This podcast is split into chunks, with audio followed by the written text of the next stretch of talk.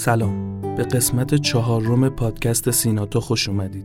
من سینا شفیزاده هستم و در هر قسمت از سیناتا با روایت یک داستان داده محور تلاش میکنم تا شما از فکر کردن بیشتر لذت ببرید.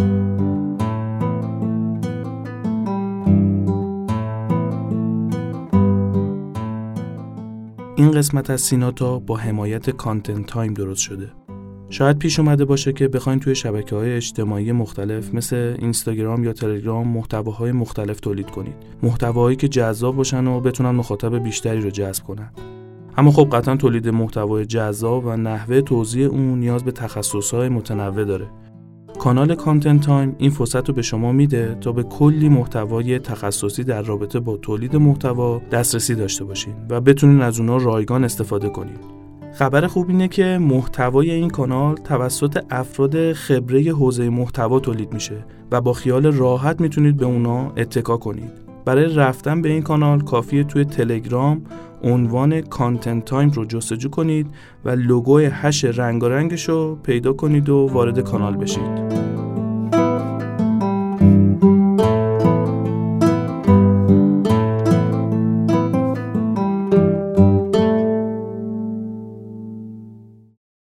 دی ماه سال هزار و سیصد و نود و شش، ساعت شش بعد از ظهر، هوا تاریک شده و تا حدودی هم سرده.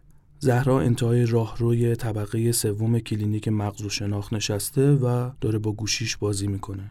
ساعت کاری تموم شده، تقریبا همه رفتن، همه جا ساکته و زهرا منتظره تا اولین مراجعش برسه. یه دفعه یه صدای جیغ و داد خیلی محوی از طبقه های پایین میاد و هرچی میگذره صدا بلندتر میشه. زهرا دقیق‌تر گوش میکنه و متوجه میشه که انگار صدای یه دختره که دارن اصرارش میکنن تا بیاد بالا. زهرا میگه همه ترس و هیجاناتمو سعی کردم مخفی کنم طوری که توی چهرم هیچ چیزی مشخص نباشه و همینطور خیره موندم به در راهرو تا ببینم چه اتفاقی میافته. چند لحظه بعد یه دختر جوون با هول یه نفر که بیرون راهرو بود پرت شد توی طبقه. افتاد روی زمین، انگار یکم ترسیده و آروم شده بود. تا این لحظه هنوز متوجه حضور من نشده بود. تا یه قدم رفتم سمتش، منو دید و دوباره با تمام وجود شروع کرد به جیغ کشیدن. زهرا میگه من میخکوب ایستادم سر جام و بلافاصله یه خانم جا افتاده‌ای اومد داخل راهرو. حدس زدم مادر دختره باید باشه. به من اشاره کرد کدوم سمت باید ببرمش. من راهنماییش کردم. همینطور که داشت سعی میکرد دخترشو آروم کنه، بردش داخل اتاق، روی صندلی نشوندش و درو بست. تازه یادم افتاد دوباره نفس بکشم. یکم گذشت رفتم توی اتاق و دستگاه تی دی سی اس رو که یکی از ابزارهای توانبخشی شناختیه بهش وصل کردم. این دستگاه دو تا پد داره که یه جریان الکتریکی خفیفی ازش رد میشه و من باید این پدا رو یکی روی پیشونی و یکی رو بالاتر از ابروی سمت راستش میذاشتم. این کار باعث میشد خیلی احساس ناامنی و ترس داشته باشه. سعی کردم خیلی زود دستگاه رو وصل کنم و بیام بیرون تا کمتر باعث ترسش بشم. یه چند دقیقه گذشت، دیدم مادرش اومد پیشم. بهش گفتم حال دخترتون خوبه؟ گفت آره اوکیه، ما دیگه عادت کردیم. گفتم مشکلش چیه؟ گفت والا تقریبا چند سال پیش بود که خیلی حساس شده بود به حرفای بقیه. هی فکر میکرد همه دارن پشت سرش حرف میزنن. همش میشست رفتار و حرفای بقیه رو تحلیل میکرد و هی هرس میخورد. حالا خیلی از اینا هم واقعا ربطی بهش نداشتن، اما وقتی بهش میگفتم تو زیادی حساسی یا نباید انقدر گیر بدی، به هم میگفت شما حالید نیست، اینا دارن پشت سر من حرف میزنن. خلاصه این فکرها هی روز به روز شدتش بیشتر شد تا دیگه این اواخر تقریبا تمام طول روز مشغول این فکرها بود و آخر سر یه اتفاقی افتاد که دیگه فهمیدم خیلی شرایط بد شده. یه روز از سر کار اومد خونه و گفت یکی از همکارام میخواست منو امروز بکشه. خیلی نگران شدیم و پیگیری کردیم، دیدیم نه، اصلا کسی کاری بهش نداشته و خودش توهم زده. این اتفاق چند بار دیگه هم تکرار شد. یه دفعه در مورد یکی از همسایه هامون بود که گفت اینا میخوان منو بکشن. بعد از این مسائل هر کاری کردم حاضر نشد بیاد با هم بریم پیش دکتر. آخر سر تصمیم گرفتم خودم برم پیش دکتر و به دکتر گفتم چی پیش اومده واسه دخترم. دکترم بهم گفت احتمالاً دخترتون دچار وسواس فکری شده.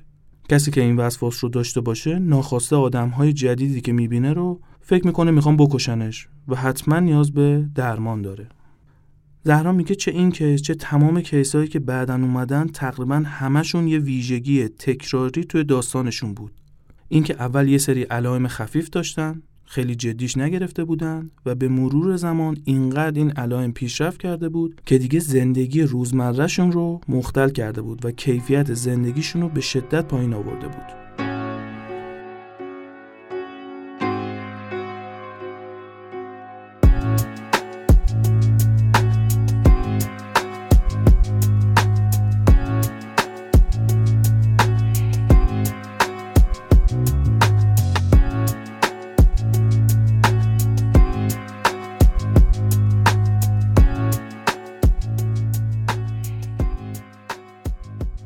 وسواس فکری اجباری یا همون اوسیدی رو اینجوری تعریف میکنن: افکار ناخواسته، فکرهای تکراری یا رفتارهای تکرارپذیری که فرد برای پاسخ به آنها احساس اجبار میکنه، به گونه‌ای که انگار یک باید غیر قابل چشم‌پوشی برای انجام اونا وجود داره.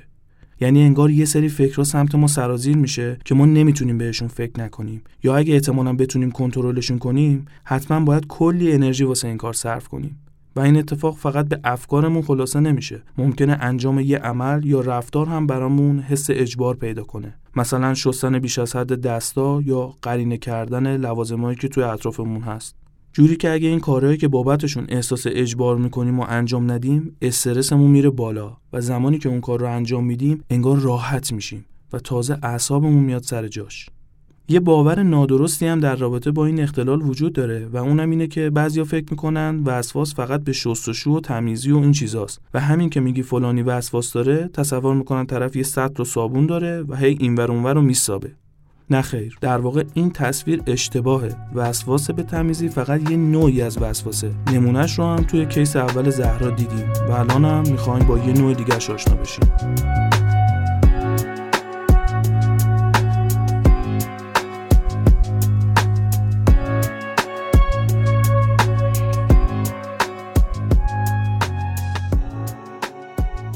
کیس اول کارش تموم میشه و میره. زهرا دوباره توی راهرو نشسته و این دفعه منتظر کیس دومه. در باز میشه، یه خانم میانسال با قد بلند وارد راهرو میشه. جلو میاد، سلام میکنه، زهرا هم به سمت اتاق راهنماییش میکنه. بعدش بدون هیچ مشکلی دستگاه رو براش وصل میکنه و میاد بیرون. زهرا میگه دستگاه وصل بود، منم بیرون داشتم کارهای محاسباتی مربوط به پروژه‌مو انجام میدادم. برای چک کردن یه سری از اندازه‌گیری‌ها مجبور بودم چند باری برم توی اتاق. یه متری رو که روی میز جلوی کیسم بود بردارم. کارم رو انجام میدادم، دوباره متر رو برمیگردوندم روی میز. میگه همه چیز عادی بود و من هیچ نشونه خاصی توی ظاهر و رفتار این کیس نمیدیدم. تا اینکه بار سوم رفتم توی اتاق، متر رو برداشتم و اومدم بیرون. یهو متوجه یه چیزی شدم. من متر رو باز شده و نامرتب روی میز ول کرده بودم، ولی متری که توی دستم بود کاملا مرتب و دقیق پیچیده شده بود. یکم فکر کردم، دیدم بله، دو دفعه قبلی هم این اتفاق افتاده بود و من متوجهش نشده بودم. تازه فهمیده بودم چی شده. کیس دومم روی مرتب کردن وسواس داشت. اینکه هر چیزی سر جای خودش باشه و احتمالاً نامرتبی استرسشو به شدت بالا می‌برد. تازه فهمیده بودم که چقدر اذیتش کردم و عذاب وجدان گرفتم. برگشتم داخل اتاق و ازش عذرخواهی کردم. گفتم من حواسم نبود و غیر عمدی این اتفاق افتاده. اگه اذیتتون کردم معذرت می‌خوام. کیس هم یه نگاهی کرد و لبخند زد و گفت نه مشکلی نیست. حقیقت اینه که چند سال قبل که تازه وسواسم شروع شده بود، البته اون موقع من نمیدونستم که اسم این وسواسه، من از مرتب کردن دائمی خونه لذت میبردم. کیف میکردم که همیشه همه وسایل و همه چیز توی خونم مرتبه و سر جاشه. البته دروغ چرا، من همین الانم وسواسم رو دوست دارم و مشکلی باهاش ندارم. خیلی وقتا برام لذت بخشم هست، اما ظاهرا این حساسیت من بقیه رو داره اذیت میکنه و من فقط به خاطر اونا اومدم که درمان بشم. بهش گفتم یعنی خودت هیچ مشکلی با این قضیه نداری؟ گفت راستش با خود وسواس نه، ولی وسواس باعث شده که خیلی وقتا استرس بگیرم و یه جورایی این استرس داره برام دائمی میشه. در واقع وسواس خودش باعث نشد من بیام برای درمان، اما اختلالای دیگه‌ای که برام ایجاد کرده، مثل همین اختلال استرس، مجبورم کرد بیام یه فکری به حالش بکنم. زهرا میگه صحبتم باهاش تموم شد و اومدم بیرون اتاق، منتظر نشستم تا زمانی که درمانش تموم بشه. تقریبا زمان درمان داشت تموم میشد که دیدم همسر کیسم اومد دنبالش. یه آقای میانسال خوش برخورد اومد داخل و رفت توی اتاق کنار همسرش نشست. سعی میکرد با لبخند و حرفایی که میزنه از خانومش کاملا حمایت کنه. یکم گذشت، من از اتاق اومدم بیرون و دیدم پشت سر من همسر کیسم به بهونه تلفن زدن اومد بیرون. تا پاش رسید بیرون و اتاق و مطمئن شد که دیگه همسرش نمیفهمه، اون چهره خوشحال و حمایتگر یهو شد پر از نگرانی و استرس. ازم پرسید شانسی برای درمانش هست؟ واقعا این روشا جوابم میده؟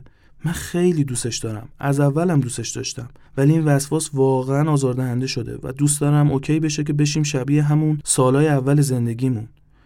من یکم بهش دلداری دادم و گفتم همین که این اختلال رو پذیرفته خودش بزرگترین گام محسوب میشه و حتما با درمان مداوم میشه به نتایج خوبی هم رسید.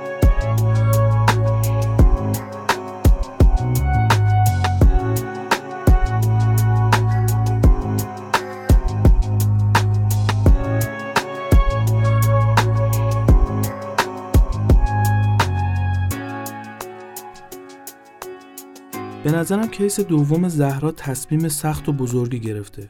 اینکه بپذیری دیگران دارن به خاطر یه سری از رفتارها و فکرات اذیت میشن و بخوای که اونا رو اصلاح کنی اصلاً کار ساده ای نیست. من واقعاً تحسینش میکنم. فقط یه نکته‌ای به نظرم میرسه و اون این که شاید اگه زودتر اقدام کرده بود و وسواسش باعث به وجود اومدن اختلالای دیگه‌ای مثل استرس نمیشد. خب واقعیت اینه خیلی از اختلالای روانشناختی میتونه مسبب به وجود اومدن اختلال دیگه‌ای بشه و احتمالاً اگه همون اول جلوی اولی رو بگیری خیلی راحت‌تره تا وقتی که چند تا اختلال بشن و روی هم اثر بذارن. دانشمندان هم عوامل ژنتیکی هم عوامل محیطی رو روی به وجود اومدن وسواس دخیل میدونن. به عنوان مثال دانشمندی به نام مییر توی مقاله‌اش اشاره میکنه که بین افکار وسواسی با اعتماد به نفس و ویژگی‌های شخصیتی افراد ارتباط وجود داره. مثلا افرادی که کمالگرا هستن و به صورت افراطی تلاش میکنن که بی‌نقص باشن احتمال داره که دچار این افکار وسواسی بشن. یا توی یه مورد دیگه اشاره میکنه که منشأ به وجود اومدن این افکار میتونه اعتقادات مذهبی باشه، بایدها و نبایدهایی که ممکنه حساسیت روی اونها این افکار رو خلق بکنه.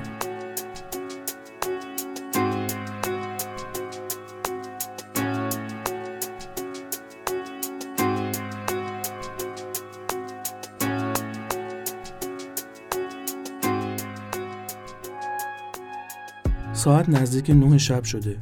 کیس سوم که آخرین کیس هم هست خیلی تأخیر داره. زهرا هم دیرش شده و یکم کلافه است. بالاخره در باز میشه و کیس سوم هم میاد تو. یه آقای جوون با قد متوسط که یه کاپشن تنشه. زهرا میگه از در که اومد تو سلام کرد، کاپشنشو در آورد، زیر کاپشن یه تیشرت تنش بود و میگه این یکی کیس بدون هیچ توضیحی فهمیدم مشکلش چیه. تقریبا دستاش رو تا بالای مچ انقدر شسته بود که تمامش قرمز بود و پوستای تیکه تیکه شده به دستش چسبیده بود. رفتم جلو و برگه رضایت‌نامه‌ای که به همه میدادم و با امضای اون اعلام میکردن که داوطلبانه تو این درمان شرکت کردن رو بهش دادم، اما رفتارش با بقیه فرق داشت. خودکار من رو قبول نکرد. خودکار خودش رو در آورد و وقتی که داشت برگه رو پر میکرد جوری دستش رو گرفته بود که دستش با کاغذ برخورد نکنه. تقریباً ته خودکار فقط تو دستش بود و با یه دستخط خیلی بدی اطلاعاتش رو نوشت. راهنماییش کردم توی اتاق درمان. دستگاه رو وصل کردم. وقتی میخواستم بیام بیرون صدام کرد. گفت ببخشید من با تأخیر اومدم. تقریباً هفته چند بار این اتفاق برای من میافته. من هر بار که میرم حموم زمان از دستم در میره. چون باید قبل و بعد از حموم کردن کل سرویس و حمومو بشورم. یعنی یه بار قبل از اینکه دوش بگیرم این کارو انجام میدم و بعد از دوش گرفتنم کل سرویس و حمومو مجدد میشورم و بعدش میام بیرون. زهرا میگه من میدونستم که طول مدت زمانی که کسی حمام میره یکی از مهمترین شاخص‌ها برای تشخیص وسواس به شستشوه و معمولاً افرادی که وسواس دارن خیلی طولانی‌تر از بقیه تو حمام هستن. برای همین ازش پرسیدم معمولاً چقدر طول میکشه هر بار حمام رفتنتون؟ که به هم گفت حدود یه ساعت و نیم. یکم مکس کردم و گفتم اشکالی نداره، به هر حال پیش میاد. گفت آخه من از اول اینجوری نبودم و کم کم این وسواس رو پیدا کردم. گفتم اتفاق خاصی افتاد؟ گفت آره. زهرا میگه برام عجیب بود چون معمولا یه دلیل خاص رو کیسا گزارش نمی‌کردن و معمولا مجموعه از اتفاقات توی زمانهای مختلف وسواسشون رو به وجود آورده بود. گفتم چه اتفاق خاصی؟ گفت از زمانی که به سن تکلیف رسیدم. از اون زمان بود که خیلی به نجس و پاکی حساس شدم. اینکه وقتی میخوام نماز بخونم لباسم پاک باشه، وقتی سرویس بهداشتی میرم لباسم نجس نشه و موارد از این جنس. زهرا میگه خیلی جالب بود برام که به این شناخت از وسواسش رسیده بود و احتمالاً افرادی که اختلال خودشون رو میشناسن و میپذیرن خیلی راحت‌تر راه درمان رو طی میکنن. درمان کیس سومم تموم شد و من سعی میکردم ذهنم آروم کنم تا بتونم این مسیر چند هفته‌ای درمان با کیس‌های مختلف رو طی کنم.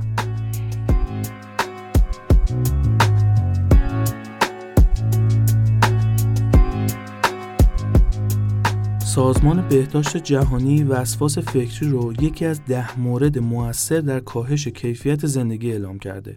لازمه بدونید که تقریباً دو تا سه درصد افراد جامعه آمریکا به نوعی از وسواس فکری دچار هستند و سی تا پنجاه درصد این افراد هم علائم اولیه وسواس رو توی سنین کودکی و نوجوانی نشون دادن. پس لازمه اگه توی این سنین توی خودمون یا اطرافیانمون چنین علائمی رو میبینیم جدی بگیریم تا تبعات کمتری برامون داشته باشه. نکته دیگه‌ای هم که باید توجه کنیم اینه که هر چیزی رو هم فکر نکنیم وسواسه. مثل یکی دیگه از کیس‌های زهرا که خودش رو به عنوان فرد وسواسی به کلینیک معرفی کرده بود و تنها موردی که گزارش می‌کردیم بودش که من وسواس تمیزی دارم، جوری که هر شب باید مسواک بزنم و اگه مسواک نزنم خوابم نمیبره. هیچ علامت دیگه‌ای رو هم گزارش نمی‌کرد.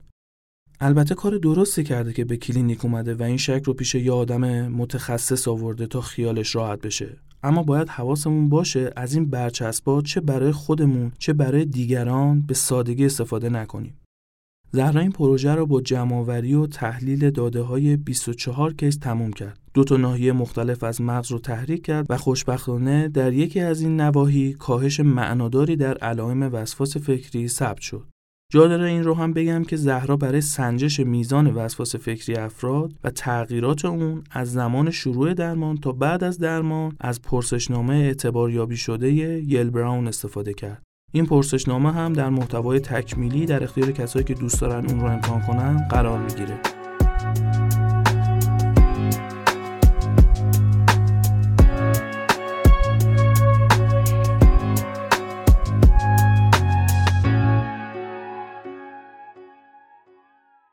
وقتی به صورت کلی به داستان پایان نامه زهرا در مورد وسواس فکری نگاه میکنم، چهار تا مورد به نظرم خیلی برجسته میاد.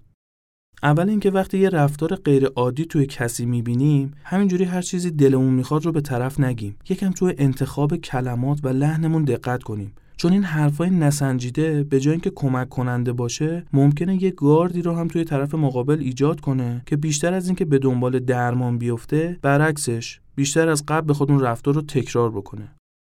مورد دوم این که اگه رفتار یا افکارمون داره خودمون یا اطرافیانمون رو اذیت میکنه، نگیم همینی که هست، من اینجوریم، شخصیتم همینه.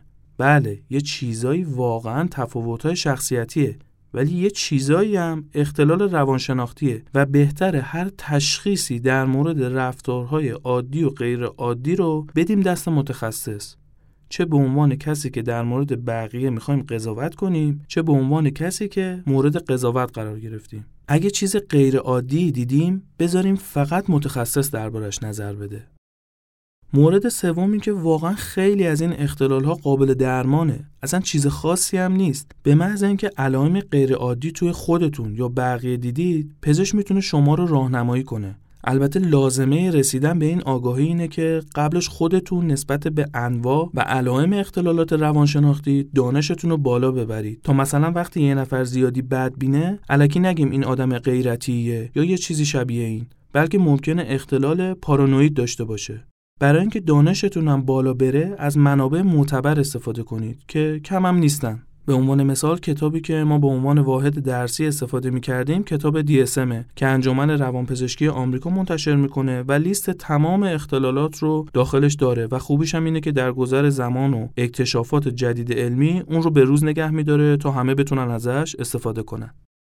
و مورد چهارم این که روش‌های درمانی برای هر کس متفاوته. گاهی میشه با توانبخشی شناختی مشکل رو کامل برطرف کرد. گاهی نیاز به داروه و گاهی هم به ترکیب این دوتا با هم نیازه. اما چیزی نیست که نشه توش بهبود نسبی ایجاد کرد. پس واقعا درمانش رو جدی بگیریم، چون خیلی وقتا ممکنه یه اختلال روانشناختی داشته باشیم، مثل وسواس، بدبینی یا خشم بیش از حد، بعد حاضر نباشیم اون رو بپذیریم یا برای درمانش اقدام کنیم. اون وقت مثلا ما برای اختلال خشممون دارو مصرف نمی‌کنیم، بعد اطرافیان و خانوادهمون مجبور میشن به خاطر اختلال استرس دارو مصرف کنن.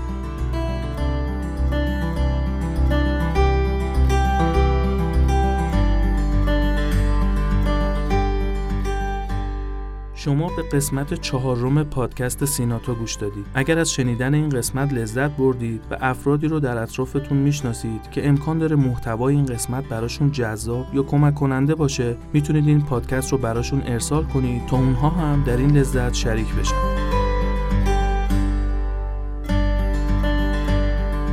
این قسمت از سیناتا با حمایت کانتن تایم درست شده. شاید پیش اومده باشه که بخواین توی شبکه‌های اجتماعی مختلف مثل اینستاگرام یا تلگرام محتواهای مختلف تولید کنید، محتواهایی که جذاب باشن و بتونن مخاطب بیشتری رو جذب کنن. اما خب قطعا تولید محتوای جذاب و نحوه توزیع اون نیاز به تخصص‌های متنوع داره. کانال کانتن تایم این فرصت رو به شما میده تا به کلی محتوای تخصصی در رابطه با تولید محتوا دسترسی داشته باشید و بتونین از اونها رایگان استفاده کنید. خبر خوب اینه که محتوای این کانال توسط افراد خبره حوزه محتوا تولید میشه و با خیال راحت میتونید به اونا اتکا کنید. برای رفتن به این کانال کافیه توی تلگرام عنوان کانتن تایم رو جستجو کنید و لوگوی هش رنگارنگش رو پیدا کنید و وارد کانال بشید.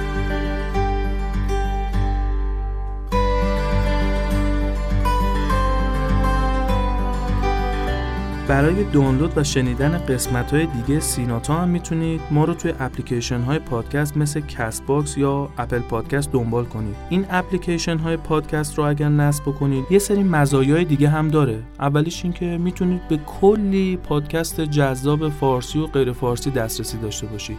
میتونید نظرات بقیه در مورد پادکست‌ها رو بخونید یا اگر نظری در مورد یه پادکست داشته باشید با دیگران به اشتراک بذارید.